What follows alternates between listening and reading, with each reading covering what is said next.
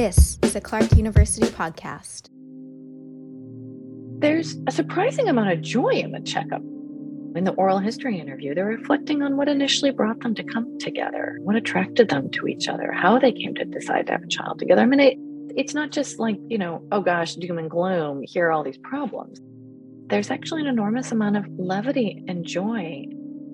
It's both an honor to be with couples in that place and to help them imagine what may come, and wonderful to see them smiling and laughing getting excited about this baby and also having real conversations about things they may need to look at too.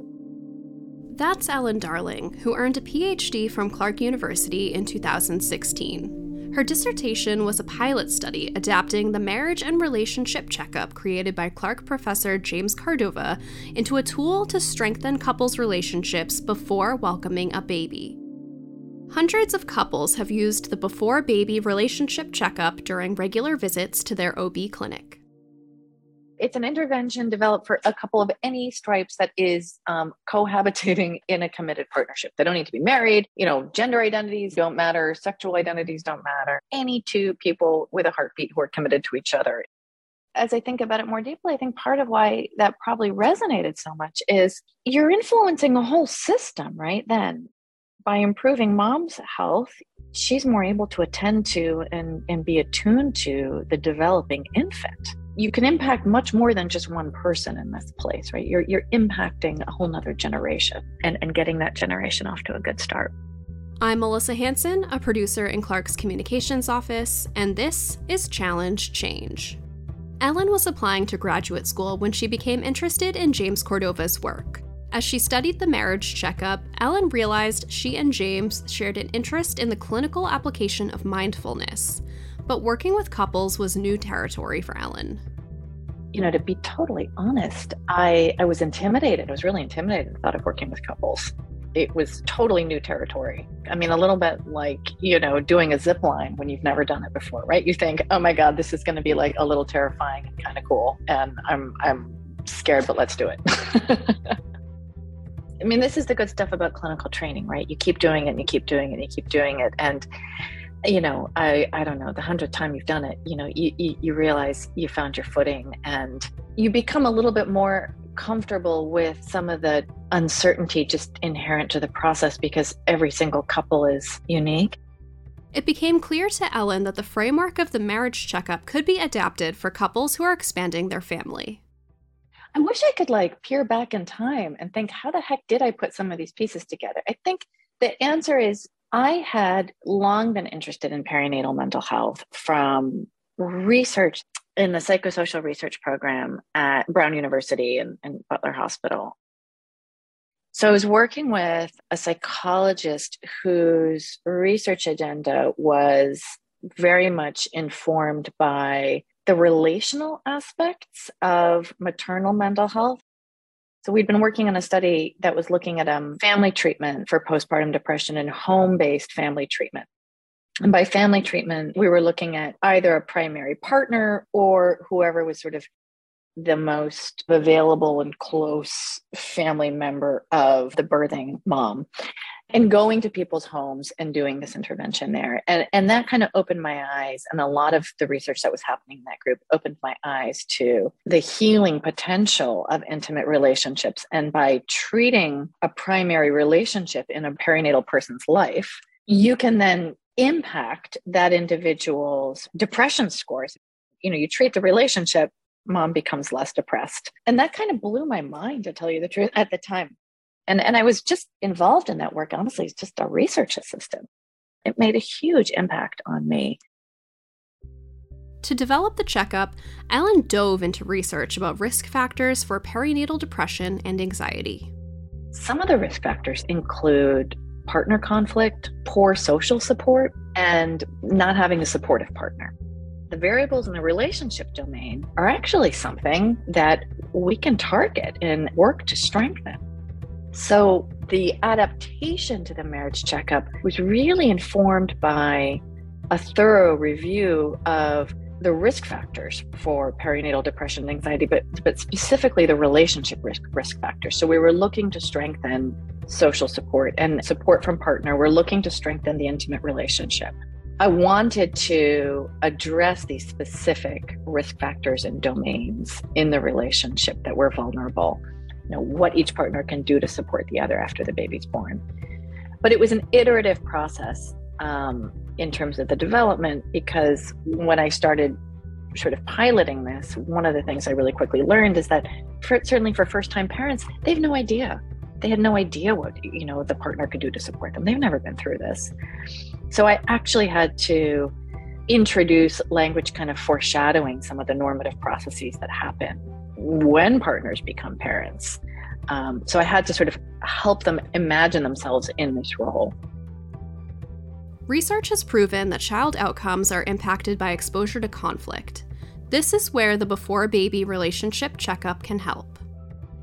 Kids being exposed to like overt hostility and scary conflict, it's just bad for their development, right?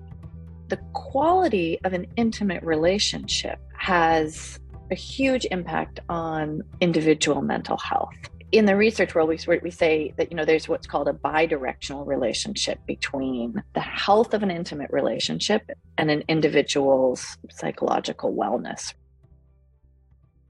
Are two different levels of the relationship then happening, right? The, the the the relationship between the parents, which then impacts the individual's mental health, and the individual parents then, if their relationship is healthier, the parents are healthier, and healthier parents are going to be more able to read infant cues and tend to infants and promote their healthy development through all kinds of mechanisms. When an individual is present, is not consumed in worry and distress, mom is then more attentive and attuned to baby's needs. Even just things like speaks more to baby, that improves baby's emotional and social and cognitive outcomes. Kids learn about how to be in relationships from what they see at home right? So a lot of it's also just social modeling in terms of how to resolve conflict how to express emotion how, how do we love is really at its deepest question what's being modeled how do we love when our feelings are hurt how do we love when we're angry how do we move through the world with each other i mean that that template becomes the way the parents relate to each other and the way they relate to the child becomes you know what we call the internal working model for how kids relate to themselves and others. You can't understate the importance of these relationships in terms of child development. The checkup asks parents to reflect on three strengths in their relationship and three areas of concern. How do you imagine you can use this strength after the baby's born to keep your relationship, you know, vibrant and healthy? How can you build on this strength? And the inverse so, say we say, you know, money is the biggest area of concern. You know, we say, tell me a little bit about the issue. Um, and then we say, so how do you imagine having a baby, you know, could influence this area of concern? Because what we usually see is that the places couples struggle before the baby's born tend to get worse, you know, not better after the baby's born. This is because, you know, while having a baby is an exciting time, it's also a really big transition that stresses even the healthiest couples. And the places that are already stressed generally become more stressed simply because once the baby comes, your attention's naturally going to be pulled to the baby and away from each other. And this is one of the places couples can get stuck. Unless couples really dedicate themselves to staying lovingly connected and to really take care of each other, over time they can lose track of each other. This is part of why we do the checkup now to offer an opportunity to strengthen and protect your relationship so you can really, you know, work together as a team you know, really the goal is for partners to develop a sense of mutual empathy for each other. The checkup provides couples suggestions on how to approach the areas of concern in their relationship. More research funding is needed to complete a larger study before the checkup can become widely available. The checkup itself is therapeutic, right? We're kind of doing this under the guise of it's an informational health service, but it's a space where they can turn towards each other hopefully the ideas in the feedback report can be useful, but you know, the interview process itself should be really therapeutic when done right. Ellen is a parent of two. She didn't use the checkup herself, but she does focus on communication and strength building with her husband, David. my partner will tell you one of the perils of being married to a couple therapist is that, you know, we are constantly checking in on, you know, how are we doing? David and I regularly, you know, for better and for worse, you know, rehash how things felt and how things are going here. And, you know, I'm joking, but there's a lot of open communication now. That's kind of the only way to do this. It's turning towards each other in these places and not sweeping it under the rug. And we've done a lot of our own work. To learn more about psychology at Clark, visit clarku.edu slash psychology. Challenge Change is produced by Andrew Hart and Melissa Hanson for Clark University. Find other episodes wherever you listen to podcasts. One, two, three. Clark!